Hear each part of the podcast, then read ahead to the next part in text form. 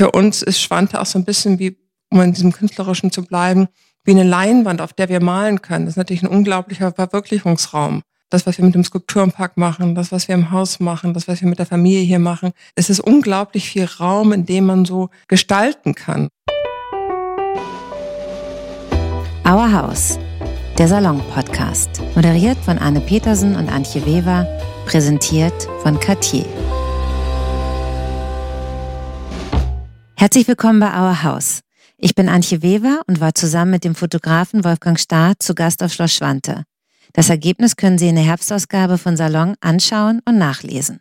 Diese Folge erzählt davon, dass einen Häuser manchmal finden, ohne dass man nach ihnen gesucht hat. Einem atemberaubend schönen Skulpturenpark in Brandenburg, warum Zwergponys hier die idealen Mitbewohner sind und was es mit der Fotografie von Lee Miller, die im Schloss über der Badewanne hängt, auf sich hat. Hallo Loretta, hallo Daniel. Wenn man reinfährt, gibt es links den Skulpturenpark. Dann fährt man auf Schloss zu, knirschender Kies und wenn man von hinten ins Schloss reingeht, hängt draußen ein Kristallleuchter in der Luft. Auf eine Art verloren, irgendwie ganz witzig. Warum hängt er da? Das ist etwas, was wir vom Vorbesitzer übernommen haben. Christian Schulz, der Theatermann, der dieses Haus lange als Bühne benutzt hat für Theateraufführungen. Und ich finde, es ist eine geniale Intervention, weil das Haus ist eine Dreiflügelanlage und der Kronleuchter hängt genau in der Mitte dieses Hofes, der durch diese drei Flügel entsteht und schafft dadurch, wenn er an ist, eine wirklich eine Salonatmosphäre im Draußen. Ihr seid ja quasi über Nacht Schlossbesitzer geworden. Also über Tag kann man, glaube ich, sagen weil wir morgens noch nicht wussten, dass wir abends dieses Schloss kaufen würden. Das hat sich dann im Laufe des Tages so entwickelt oder im Laufe eines Notartermins und insofern kann man sagen, über Tag zum Schloss gekommen, ja. Erzählt doch bitte mal, wie es dazu kam. Ihr habt ja mit eurer Familie, ihr habt vier Kinder in Sakro bei Potsdam gelebt mhm. und wart gar nicht auf der Suche nach einem Schloss, oder? Überhaupt nicht. Wir dachten, wir würden in Sakro alt werden. Wir hatten dort vor über zwölf Jahren ein schönes, altes, kleines Haus gekauft und das hatten wir über die Jahre renoviert. Und dann vor zwei Jahren kriegten wir einen Anruf von einem Freund, der sagte, Mensch, ihr seid doch solche Landeier, hier draußen ist ein großes Gutshaus zu verkaufen. Habt ihr Interesse? Und wir haben beide sofort gesagt, nein. Und dann meinte er, ja, kommt doch Sonntag mal zum kleinen Ausflug vorbei und lassen wir das anschauen. Dann haben wir dann die Kinder eingepackt, sind hergefahren. Und es war jetzt nicht so der ideale Tag. Es nieselte, es war März, war kalt. Und wir kamen hier an und es war wirklich beeindruckend schön, aber es war nicht so, dass wir uns sofort dazu in Relation gesetzt haben oder dachten, oh Gott, jetzt müssen wir hierher, überhaupt nicht. Also es war nicht Liebe auf den ersten Blick. Aber ich bin immer noch einfach fasziniert davon, dass ihr das so schnell entschlossen habt. Ja, aber die Frage ist, erstens, wenn man es nicht macht, ärgert man sich drüber. Zweitens, was kann auch schiefgehen? Ähm, das ist ja ein überschaubares Was hätte das Schlimmste sein können, was passiert? Dass man es total doof findet. Dann hätte man es wieder verkauft. Ja. Okay. Aber es wäre zu schade gewesen, die Chance vorbei streichen zu lassen. Ja, ich glaube. Und wie gesagt, wir haben uns tief in die Augen geschaut und hatten beide den Eindruck, dass es das Richtige sei das zu machen. Und, ähm, und, und das, das ist ganz nett bei Daniel. Der sagt ganz oft, was kann denn da schon schiefgehen? Und wenn man sich diese Frage dann wirklich zu Ende denkt, ja, so viel kann vielleicht, ja, und, und wenn es eben schief geht, dann geht's halt schief. Und deswegen steht jetzt vorne bei euch die Neonskulptur Everything's going to be alright. Weil es stimmt doch, oder? Das ist eine Arbeit von Martin Creed. Wir haben ja 2019 das Haus übernommen und im Winter 2019, 2020 die, die Arbeit am Skulpturenpark begonnen. Und Martin Creed hatten wir angesprochen, irgendwann in diesem Winter, also lange bevor wir alle überhaupt noch was, das Wort Corona überhaupt gehört hatten. Und es war so wahnsinnig interessant, weil die Arbeit war letzten Sommer, wir haben dann im Juni 2020 aufgemacht, in diesem Corona-Sommer, in diesem ersten Corona-Sommer. Und die Arbeit war natürlich die Arbeit der Stunde. Und was wir an Feedback bekommen haben, und es war ganz interessant, weil man kann sie ja doppelt lesen. Man kann ja überlegen, everything's going to be alright, Fragezeichen oder Everything's Going to be alright, Ausrufezeiten. Ihr habt das Haus, aber wie nennen wir es denn jetzt eigentlich? Das Haus oder das, das Haus. Schloss? Das Haus. Das, das, das Haus? Wir sagen mhm. immer das Haus. Wenn wir hier auf dem Grundstück rumlaufen, gibt es ja nun vier Häuser, dann sagen wir das Haupthaus. Aber wie teuer war das Haus denn? Das Lustige war, wir wurden in der Woche danach vom Mann unserer damaligen Buchhalterin angesprochen, die sagte, das kann ja nicht sein, für das Geld gibt es noch nicht mal ein Haus in Reinickendorf. also als Ganzes, es war überschaubar. Das lag einerseits an der Situation, dass der Verkäufer es gerne verkaufen wollte und andererseits an der ländlichen Lage. Daniel, warst du auch sofort interessiert, als du das Wort Schloss hörtest? Dadurch, dass wir diesen Park gesehen hatten und der natürlich einerseits unglaublich schön war, andererseits eben auch schön groß. Ich habe natürlich an die ganzen Kinder gedacht, die da dann wunderbar durchtoben können. Insofern sprach mich das schon sehr an. Aber es war ganz lustig, weil wir, wie gesagt, nach diesem einen Märztag nach Hause fuhren und gar nicht unbedingt wussten, was wir damit machen wollten. Und dann aber trotzdem das Gespräch mit dem damaligen Verkäufer gesucht haben. Und dann stellte sich heraus, dass der eigentlich einen ziemlich dringenden Wunsch hatte, das Ganze zu verkaufen. Und wir uns dann im Mai, glaube ich, an einem Tag mit ihm trafen und dann tatsächlich völlig unerwartet auf einmal am Abend mit dem Verkäufer beim Notar saßen und uns dann am Abend äh, zwei Stunden später auf den Kauf geeinigt hatten und wir auf einmal dieses Ding an der Back hatten. Und wir wirklich nach Hause fuhren und dachten, was haben wir da eigentlich gemacht? Warum haben wir dieses Haus gekauft und was machen wir jetzt vor damit? Wie verhandelt ihr das als Paar? Also das Lustige ist, glaube ich, in unserer Beziehung, dass wir gar nicht so viel miteinander beschließen. Ich glaube, die Sachen geschehen tatsächlich. Wir haben im ersten Date mehr oder weniger schnell festgestellt, dass wir ziemlich gleich ticken. Und insofern genügen da teilweise wirklich kurze Blicke zum anderen, passt das jetzt oder passt es nicht? Und wenn es passt, dann machen wir eben Sachen gemeinsam. Und wir arbeiten ja auch als Paar miteinander und da sind wir, glaube ich, ganz gut im Finden von gemeinsamen Entscheidungen. Ihr habt zusammen die Fine Art Partners. Mhm. Das ist eine Beratungsfirma für Kunst. Ich würde sagen, das ist eher kein Beratungsunternehmen im klassischen Sinne, sondern eher eine Art Bank für den Kunsthandel. Das heißt, wenn Kunsthändler Bilder kaufen wollen, dafür gerade das Geld irgendwie anderwertig investiert haben, dann stellen wir ihnen das Geld zur Verfügung und sie können dann gemeinsam mit uns eben diese Bilder kaufen. Und wenn sie irgendwann verkauft werden, kriegen wir einen Teil vom Gewinn ab. Also ich glaube, so wie wir das Haus hier gekauft haben, so haben wir uns kennengelernt, so haben wir die Firma gegründet. Was Daniel gerade sagte, das stimmt, dieses intuitive Miteinander Entscheidungen treffen, ohne dass es groß ausdiskutiert wird. Wir haben eine ganz ähnliche Begeisterungsfähigkeit und sind beides, obwohl wir auch nach außen hin oft so rational wirken, doch auch sehr stark Bauchmenschen und sehr leidenschaftlich. Und wir haben uns jetzt 2006 kennengelernt und zum Beispiel, ich war sechs Wochen später mit unserem ersten Kind schwanger. Auch das jetzt nicht so eine ganz bewusste Entscheidung.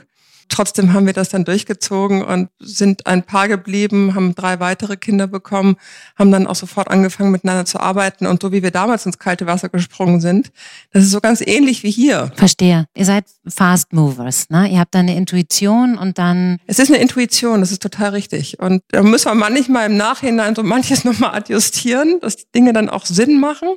Aber wir entscheiden sehr intuitiv. Du bist ja sowieso jemand, der in schnellen Schritten voranschreitet, weil du ja mal Deutschlands jüngste Richterin warst, erfolgreiche Start-up, Unternehmerin, diverse Kunstnachlässe jetzt betreust, zusammen mit Daniel, dann noch die vier Kinder. Also du, du, du, hast ja schon ein Tempo, in dem du Sachen vorlegst. Ich kann darauf immer nicht so schwer antworten. Natürlich werde ich das oft gefragt und es bin einfach ich.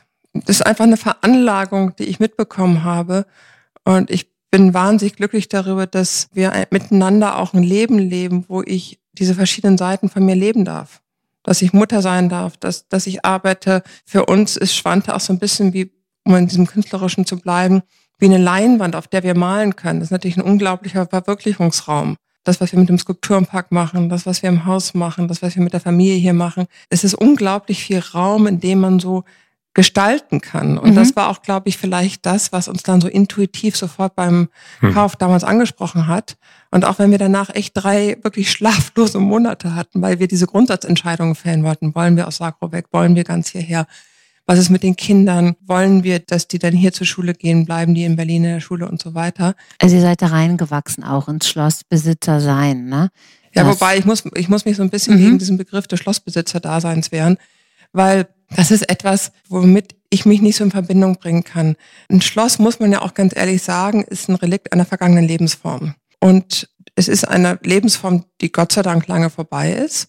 Und gleichzeitig stehen solche Häuser für etwas. Sie standen vor allen Dingen immer für lebendige Betriebe. Und es waren früher hier auch Schwante landwirtschaftliche Betriebe. Nun sind wir jetzt keine Landwirte. Und deshalb war es uns auch so wahnsinnig wichtig. Und es war auch ein Teil dieser drei Monate, bis wir dann mit den Bauarbeiten begannen, uns zu fragen, wie schaffen wir es hier wieder einen lebendigen Betrieb, etwas Zeitgenössisches auch herzukriegen. Und da kam eben der Gedanke mit dem Skulpturenpark, der sehr stark aus unserer Leidenschaft für die Kunst entstanden ist. Und wir haben wirklich auf vielen Reisen Skulpturenparks immer wieder besucht, ob es in Brasilien Immochim war oder ob es in Louisiana in Dänemark war oder ob es Kröller-Möller in Holland war oder jetzt gerade waren wir bei einem wunderschönen Skulpturenpark in Südschweden, Warnaschkonst heißt der. Das sind immer ganz eindrückliche Reise Erinnerung gewesen für uns. Und ich finde, Natur verstärkt Kunst im Negativen wie im Positiven. Also schlechte Kunst sieht wirklich sehr schlecht in der Natur aus. Gute Kunst wiederum wird auch durch die Natur nochmal gehoben. Vielleicht kannst du nochmal sagen, in welchem Zustand habt ihr das Schloss vorgefunden? Oh, das ist eine interessante Frage. Also es, es sah von außen her eigentlich ganz gut aus und wir hatten auch Hoffnung, dass wir alles sehr viel schneller fertig bekommen würden, als es jetzt tatsächlich dauert. Aber es war natürlich einfach dadurch, dass es eben als Hochzeitslocation und als Partylocation genutzt war und nicht eben wirklich als durchgehender Wohnraum, äh, schon teilweise in etwas schlechteren Zustand. Das Haus war okay, der Park war relativ verwildert, da war in den letzten Jahren ziemlich wenig gemacht worden. Es waren 20 Hektar Parkfläche, davon sind allerdings fünf Hektar einen See, den man also nicht richtig nutzen kann, mit noch einem riesen Feuchtgebiet dahinter, sodass der tatsächliche Park eigentlich 15 Hektar sind und 800 Quadratmeter Wohnfläche ungefähr. Ich liebe ja die Zwergponys, die durch den Skulpturenpark streifen. Smokey und Barbie. Genau. Ihr habt äh, Hühner, ja. ihr habt eine Rinderherde. Zwei Hunde. Zwei Hunde, vier Kinder. Zwei Hamster. du hast auch ein neues Hobby, John Deere Rasenmäher fahren, ja, oder? Ja. Ist das so meditativ, wie alle sagen? Ja, das ist wirklich wunderbar. Macht einen wahnsinnigen Spaß. Und ich glaube, ich habe es damit sogar schon in die, in die Brandenburger Wetternachrichten geschafft. Auf Warum? diesem Trecker. Weil irgendwie ein, ein Artikel über dieses oder ein Feature über das Schloss gemacht wurde. Und ich glaube, ich ausschließlich auf diesem Trecker gezeigt wurde. Aber insofern ist stimmt, ich fahre wahnsinnig gerne Trecker. Ihr habt das Schloss nach und nach dann umgebaut. Dann Genau. war der Entschluss gefällt, ihr zieht hier hin mit der Familie. Die Idee mit dem Skulpturenpark kam euch. Dann habt ihr das parallel realisiert. Und am Anfang konntet ihr noch nicht hier wohnen. Es war ja kein Zustand, in dem man hätte wohnen können, oder? Nein, also ich glaube, das erste Jahr sind wir hauptsächlich gependelt und sind dann abends wirklich zurückgefahren. Und dann war es so, dass es das Seehaus gab. Das war eins der Gästehäuser des Schlosses und in dem haben wir am Anfang erstmal gewohnt. Viele Paare trennen sich ja, wenn sie Häuser renovieren oder bauen. Ah ja? Ja, es äh, soll wahnsinnig beziehungsbelastend sein. Euer Umbau ging ja nur sehr lang. Der geht Der noch. geht auch noch. Wie habt ihr das nervlich überstanden? Da es zum Glück der zweite große Umbau ist, den wir zusammen machen, haben wir uns, glaube ich, da ganz gut eingespielt und lassen uns jetzt durch ein bisschen Baulärm auch nicht mehr so aus der Fasson bringen. Aber es stimmt, das Bauen ist anstrengend, aber bisher hat es, glaube ich, noch keine negativen Effekte auf unsere Ehe gehabt. Wird man schneller mit der Zeit mit Entscheidungen treffen? Ist das was wie so ein Muskel, der trainiert wird? Wir hatten ja in Sakro das Haus auch das Kern saniert. Also das Haus war in Sakro auch denkmalgeschützt. In der Hochzeit der Umbauphase entstanden zum Schluss nur noch die drei Außenwände. Und insofern, und wir haben mit demselben Architekt, mit dem wir Sakro gemacht haben, haben wir auch hier gearbeitet und auch mit demselben Innenarchitekten. Und wir sind so ein echt ein uralt eingespieltes Team miteinander. So konnten wir sehr schnell beginnen. Und wir haben auch mit Alexander Stütz und Klaus Schwarzkamp, mit den beiden haben wir auch so ein eigenes Vokabular einfach so über die Jahre entwickelt. Und der Skulpturenpark, wie habt ihr den entwickelt? Das zweite war, dass wir eben durch den Nachlass von Hans Arp uns immer schon mit dem Thema Skulptur und eben auch Natur auseinandergesetzt hatte. Und Arp hatte irgendwann mal das Diktum, dass er gesagt hatte, seine Skulpturen müssten eigentlich in der Natur stehen und man müsste sie gar nicht mehr als Skulpturen oder als tatsächliche Skulpturen erkennen, sondern die müssten eigentlich aufgehen in der Natur. Und das fanden wir so einen inspirierenden Gedanken, dass wir eben gesagt haben, es wäre doch eigentlich schön, dieses Thema Natur, Skulptur weiter aufzugreifen. Die Hans-Arp-Skulptur, die ist von 1958. Mhm. Das ist so eine Bronzeskulptur. Ja. Und die ist eben alt. Die anderen Skulpturen, jetzt Angela Bullock, Gregor Hildebrandt, Tony Craig, Mhm. sind die speziell angefertigt worden für den Park? Also nicht alle. Ungefähr, sag ich mal, ein Drittel davon ist für den Park gemacht worden. Es gibt auch noch mal eine zeitliche Brücke zwischen 1958 und den Zeitgenossen, die du genannt hast. Also wenn ich zum Beispiel an die Lynn Chadwick Arbeit denke, die von George Ricky. George Ricky, beide aus den 80er Jahren. Ja. Also uns war es wirklich wichtig, von Hans Arp bis heute so aufzuzeigen, wie Künstler mit Natur umgehen. Wie viel habt ihr denn insgesamt? Wir haben im Moment zeigen wir 30 Arbeiten. Und das hört sich ziemlich viel an, aber es ist, die sind ganz verstreut durch den Park. Also man läuft durch den Park, man sieht manchmal vielleicht nur eine, manchmal drei, vier auf einmal. Und ein Teil eines englischen Landschaftsparks, und der Park wurde hier im 18. Jahrhundert ursprünglich als englischer Landschaftspark angelegt, ist es, dass man immer Gartenräume neu erläuft und in jedem Gartenraum auch eine neue Emotion, ein neues Gefühl finden soll. Und das war für uns ein bisschen auch Leitgedanke, dass wir hier versucht haben, den Park in unterschiedliche Gartenräume aufzuteilen. Meine Lieblingsarbeit ist tatsächlich die von Toshi. Toshihiko Mitsuya, Der hat einen Aluminiumgarten gestaltet bei euch, Löwenzahn. Agapanthus stehen da drin, und dann Lilien stehen da drin. Und das Besondere an dem Garten eigentlich ist, dass Toshi alle zwei Wochen kommt und den Garten pflegt. Also er kommt mit seiner kleinen Rasenmähermaschine an, weil man natürlich zwischen diesen Aluminiumblumen nicht hindurchfahren kann mit dem großen John Deere Rasenmähtrecker. Und er sitzt dann da und schneidet per Hand das Gras zwischen den Blumen. Und vor allen Dingen, er bringt immer wieder neue Blumen und der Garten wächst. Und er ist wirklich wie ein Gärtner, der alle zwei Wochen kommt und diesen Aluminiumgarten pflegt. Er macht das schon seitdem er fünf ist. Mhm. Damit man sich das vorstellen kann, er bastelt oder gestaltet eben aus Aluminium ganz fragil und detailversessen diese Blumen und Pflanzen, die sich dann im Wind eben bewegen. Ja, und es gibt so ganz unterschiedliche Situationen. Der Regen fällt auf diese Blumen, dann hört man plötzlich diese Regentropfen auf dem Aluminium oder die Abendsonne scheint auf diese Blumen, das, die, dann reflektiert das Aluminium die Sonnenstrahlen. Und das Interessante ist, ich meine, das ist so eine Arbeit, wenn man das jetzt so hört, man könnte auch denken, ist das nicht nah am Kitsch, schrammt das nicht ganz klar am Kitsch vorbei und er kriegt das hin, dass er auf der anderen Seite bleibt. Also ich glaube, wir kennen natürlich den Park inzwischen ganz gut und dann ist es auch wirklich eine Teamarbeit mit den Künstlern zu gucken, wo passt was hin. Es gibt ja eh Sachen, die man entdecken muss, ja, wie auch den Ast von Givili, eine Bronzeskulptur, die im Baum wächst, ja, ja, da kann man auch leicht dran vorbeigehen. Es ist wie so ein Spielplatz. Man kann Sachen entdecken. Ich fand das gerade ganz schön, was du gesagt hattest mit dem Spielplatz. Weil man darf die Sachen ja auch anfassen. Ja, die eine oder andere sollte man nicht anfassen. Aber wir haben gemerkt, also wir, es, es ist nirgends ein, ein kleines Zäunchen drum. Also es ist alles sehr zugänglich. Und das haben wir auch bewusst gemacht, auch in dem Risiko. Und wir haben wahnsinnig gute Erfahrungen die ersten zwei Jahre. Also die ersten dass die Leute respektvoll damit umgehen. Total. Und die gehen nah, sie freuen sich darauf, dass sie nahe gehen können, dass es eben so, so nonchalant auch so ein bisschen da so steht. Und trotzdem haben sie Respekt. Und wir haben wirklich irrsinnig viele Kinder hier. Wir haben auch einen kleinen Spielplatz, wir haben Catcars rumstehen, wir haben Hängematten in den Bäumen hängen. Der spielende Mensch, ich meine, darüber kann man lange reden, das ist ja wirklich äh, der glückliche Mensch im Grunde. Und wenn man die Kinder hier ähm, durch den Park rennen sieht und gleichzeitig die Erwachsenen auch so verweilend erlebt und die auch dann so ein bisschen zum Kind wieder werden, weil sie dann die nächste Skulptur suchen, ist das ein wahnsinnig schöner Anblick. Der Skulpturenpark ist öffentlich, den kann man besuchen am Wochenende. Und dann gibt es eben das Schloss, das sehr privat ist. Ne? Das kann man quasi sehen. Aber habt ihr manchmal Leute, die dann hier reinlaufen oder die neugierig sind? Wir haben hier und dort so kleine Privatschilder angebracht und das wird im Wesentlichen respektiert. Wenn ich jetzt das Tor vorne weit offen lasse und dann läuft jemand rein, dann, ich würde ja auch irgendwo, wenn das Tor offen ist, reinlaufen. Also insofern aber daraus entstehen auch oft dann nette Gespräche und auch das hat sich gut eingespielt. Loretta, du hast mal gesagt, das Zitat If I don't hear the bell, come upstairs ja. von Vanessa Bell, das ist eine britische Malerin, Innenarchitektin und ältere Schwester von Virginia Woolf, gefalle dir so gut. Ja. Erklär doch mal, was du daran so magst. Ja, ich hatte immer einfach so ein, so ein inneres Bild eines offenen Hauses und das haben wir auch versucht in Sarko schon zu leben und dass die Kinder einfach immer dauernd Freunde mitbringen können, dass unsere Familien und Freunde kommen können, dass die Vordertür offen steht. Und das ist mir etwas, was mir wahnsinnig wichtig ist. Gibt es eine Klingel am Schloss? Nein.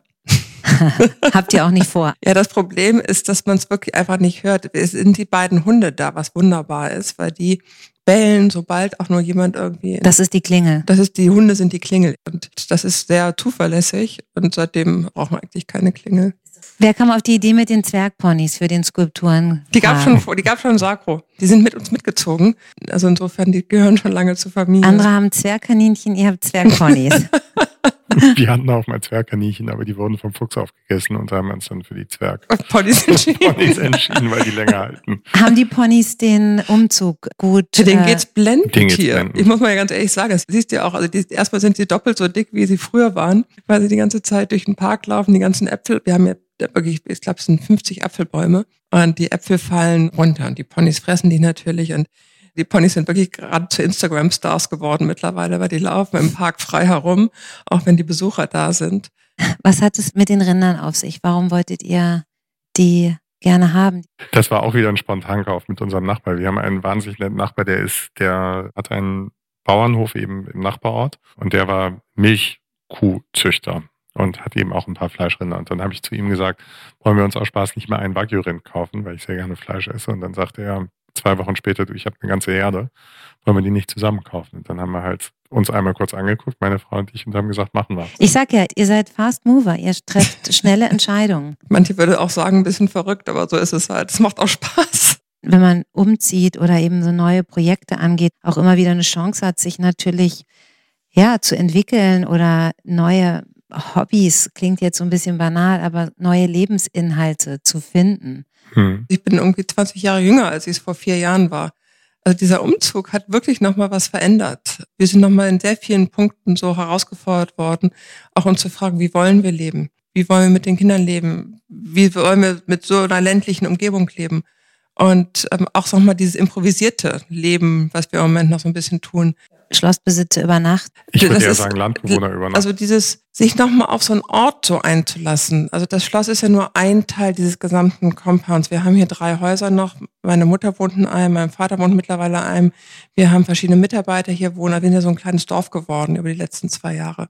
Und gleichzeitig kommen die Besucher, der Skulpturenpark, das Restaurant, der Hofladen.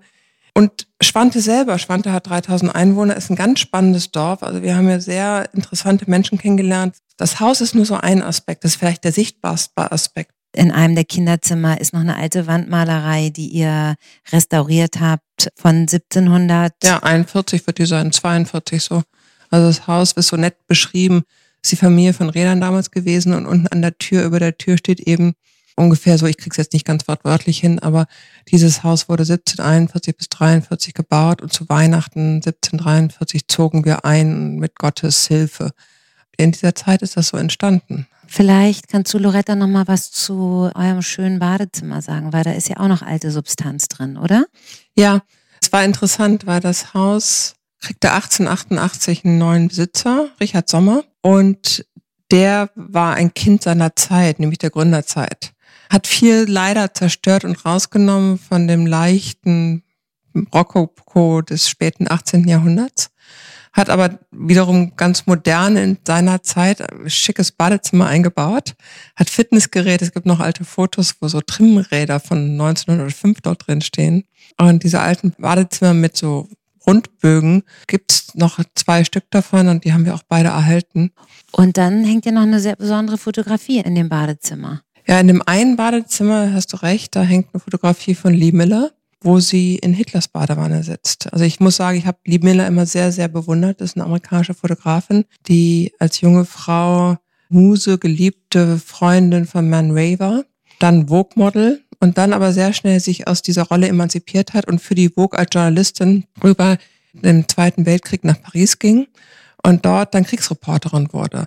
Und dann mit einem weiteren Reporter 45 nach München fuhr und nach Dachau ging und dort als eine der ersten nach der Befreiung von Dachau Fotos in Dachau machte und am Nachmittag eben in Hitlers Wohnung in München einbrach und sich dort den Dreck von Dachau in Hitlers Badewanne abgewaschen hat. Und davon gibt es ein Foto. Das jetzt über deiner Badewanne ja, hängt. Also ich muss ganz ehrlich sagen, auch wenn ich diese Geschichte jetzt wieder so erzähle, sie, sie ist ja wirklich unfassbar auch.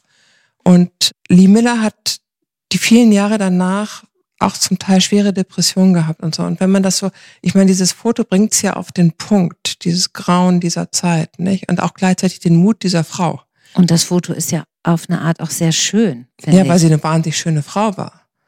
Und trotzdem, wenn man sich überlegt, was dieses Foto alles verdichtet, ich habe es vor, ich glaube, 20 Jahren hier in Berlin in einer kleinen Galerie mal gekauft. Und es ist auch für mich gleichzeitig so eine Ikone von, von weiblichem Mut. Daniel, kannst du noch mal erzählen, wie deine Verbindung zur Kunst ist oder wie sie quasi, wie du sie hast lieben gelernt? Also lieben gelernt ist eine interessante Sache. Also ich glaub, Deine der, Eltern sind ja Kunsthistoriker. Ich glaube, die Liebe, die kam vielleicht erst mit der Zeit, weil es am Anfang natürlich ein bisschen stressig war, da meine Eltern mich als Kunsthistoriker jedes Wochenende durch irgendwelche Museen geschleppt haben und das am Anfang natürlich ein bisschen anstrengend war mit sechs Jahren. Das sehe ich jetzt vor allem bei meinen eigenen Kindern, wenn ich die versuche, von Museumsbesuchen zu begeistern. Erzähl doch mal von deinem Großvater, Daniel. Wir haben relativ viel Kunst bei uns in der Familie. Mein Großvater war selber als Student am Bauhaus und ist dann später Gold- und Silberschmied gewesen und hatte eine Professur am Lerchenfeld in Hamburg. Und mein Vater war Rembrandt-Spezialist und hatte eine Professur in Nimwegen für holländische Ikonografie. Meine Mutter war Museumsdirektorin und war Lastmann-Spezialistin. Als ich das erste Mal hier war, standen im Hof schöne alte 50er Jahre Stühle übereinander gestapelt. Mhm. Die hast du geerbt von ja. deinem. Die hat mein Großvater tatsächlich entworfen. Ja. Wolfgang Tümpel. Wolfgang Tümpel. Was hast du genau. damit vor mit diesen Stühlen? Die werden wir restaurieren und drauf sitzen. Und hoffentlich drauf sitzen, genau. Ja. Dafür waren sie vorgesehen. Habt ihr bei Kunst in der Regel den gleichen Geschmack? Ich würde sagen, wir haben, wir haben andere Schwerpunkte. Also wir haben uns ja relativ spät kennengelernt, da waren wir beide Mitte 30. Wir hatten ja durchaus auch wirklich ein substanzielles Leben vorher. Und ich habe ganz früh angefangen, das wenige Geld, was ich am Anfang verdient habe, für Kunst auszugeben. Und habe ganz intuitiv, ohne es intellektuell irgendwie mir vorzunehmen, Kunst von Frauen angefangen zu kaufen und zu sammeln. Hier eine Arbeit von Katharina Sieverding, vor der wir gerade sitzen. Damals war eine Katharina Sieverding-Ausstellung in der Deutschen Bank Kunsthalle. Das ist bestimmt 20 Jahre, wenn nicht sogar noch länger her. Dann hatte ich eine kleine Arbeit von Jenny Holzer ganz früh gekauft. Und wie gesagt, ich hatte mir jetzt nicht vorgenommen zu sagen, ich kaufe jetzt Kunst von Frauen, sondern irgendwann merkte ich plötzlich. Das war die Kunst, die dir gefiel. Das war die Kunst, die mich vor allem auch emotional ansprach. Dann, als wir uns kennenlernten, war das die Kunst, die ich schon hatte, mit der ich lebte. Und Daniel wiederum hat viel aus der Bauhauszeit seines Großvaters auch mitgeerbt. Da gab es einen Schwerpunkt. Und auch wenn wir jetzt Kunst kaufen, ist es durchaus auch unterschiedlich. Ja, wobei ich würde sagen, dass, dass es zu 75 Prozent gleich ist und dann gibt es 25 Prozent, wo jeder eigene Sachen macht. Mit der Kunst im Haus lebt man natürlich noch enger mhm. Als mit der Kunst im Park. Und bei der Kunst im Park geht es wirklich um dieses Dreieck Kunst, Natur und den Betrachter. Kunst verändert ja Energie in Räumen, genauso wie in so einem Park. Weil wenn der Park ohne Kunst wäre, dann hätten wir, natürlich würden wir den pflegen und äh, der wäre toll und schön. Aber durch die Kunst ist es so, dass es wie so eine lebendige Masse ist, die sich immer wieder verändert, weil Sachen gehen, Sachen kommen. Und es ist Atmet. eigentlich, es ist ein atmendes Etwas. Mhm. Und jedes und die Kunst jedes Mal wieder auch den Park für uns neu erlebbar macht und verändert. Das wäre auch ganz schön langweilig ohne die Kunst. Ich fände langweilig. Total. Ja. Total. Ich fände statisch, ich fände langweilig. Loretta, weil wir über Kunst kaufen sprachen und dass du intuitiv kaufst, aber gleichzeitig seid ihr auch Zahlenmenschen und könnt gut mit Geld umgehen, sonst könntet ihr das ja auch gar nicht alles finanzieren. Hast du denn dann noch so ein Learning oder einen Tipp, was du Einsteigern mit auf den Weg geben könntest? Bezüglich der Kunst? Ja, bezüglich Kunst kaufen und vielleicht investieren. Das ist ein schwieriges Feld. Die Kunst ist die letzten Jahre, das ist ja auch eine Entwicklung, die schon, die eher lange geht, jetzt bestimmt 10, 15 Jahre schon immer mehr auch zur Assetklasse geworden ist und von vielen als die Frage gestellt wird, wie kann ich Geld in Kunst investieren? Und es gibt Menschen, die haben auch mit Kunst viel Geld verdient, ja. Und trotzdem ist Ausgangspunkt auch von sehr erfolgreichen Kunsthändlern und Galeristen immer die Leidenschaft gewesen. Wenn Menschen in diesen Markt reinkommen, die keine Leidenschaft dafür haben, können sie auch grandios scheitern. Also ich würde es ganz einfach sagen, ich würde den Leuten raten, wirklich nur die Sachen zu kaufen, die sie wirklich auch gerne an der Wand haben. In dem Moment, wo das Bild auf einmal nichts wert ist und man es dann auch nicht schön findet, ärgert man sich maßlos. Aber wenn man es schön findet, ist es eigentlich egal, ob es wertlos ist oder nicht. Zum Abschluss, was ist der nächste Renovierungsschritt? Ich empfinde uns wirklich jetzt auf der ähm, Zielgeraden. Also wir, Ziel ist schon, dass wir Weihnachten diesen Jahres fertig sind. Das wird auch komisch werden, oder wenn es vorbei ist. Vielleicht meinst, fehlt euch dann richtig was. Nein. Die Bauarbeiter morgens um halb sieben. das ist immer so gemütlich. Nein, ich glaube, wir werden wahnsinnig froh sein, wenn es wirklich einfach vorbei ist und, und hier auch mal Ruhe einkehrt und wir uns dann wieder auf den Ort besinnen können, weil es natürlich jetzt im Alltag auch viel organisieren ist und viel planen und irgendwelche Notrettungsoperationen, wenn die Bauarbeiter irgendwie eine Tür nach links eingebaut haben, die eigentlich nach rechts eingebaut werden sollte. Und insofern werden wir, glaube ich, die Bauphase nicht vermissen, aber ich bin mir sicher, dass danach wieder irgendwas Neues kommt. Und dann geht es wieder weiter. Bin mir ganz sicher, dass bei euch neue Abenteuer ins Haus wehen. Mhm. Vielen Dank, Loretta und Daniel, für das Gespräch in eurem schönen Haus, ja, in Schloss Schwante. Gerne, danke dir. Vielen Dank. Unser Dank gilt Katje, die diesen Podcast möglich gemacht haben. Danke auch an Malakow Kowalski für die Musik, Sarah Ellenberger für die Illustration unseres Logos und Dennis Krüger für den Schnitt. Wenn Ihnen Our House gefallen hat, abonnieren Sie uns und empfehlen Sie uns gerne weiter.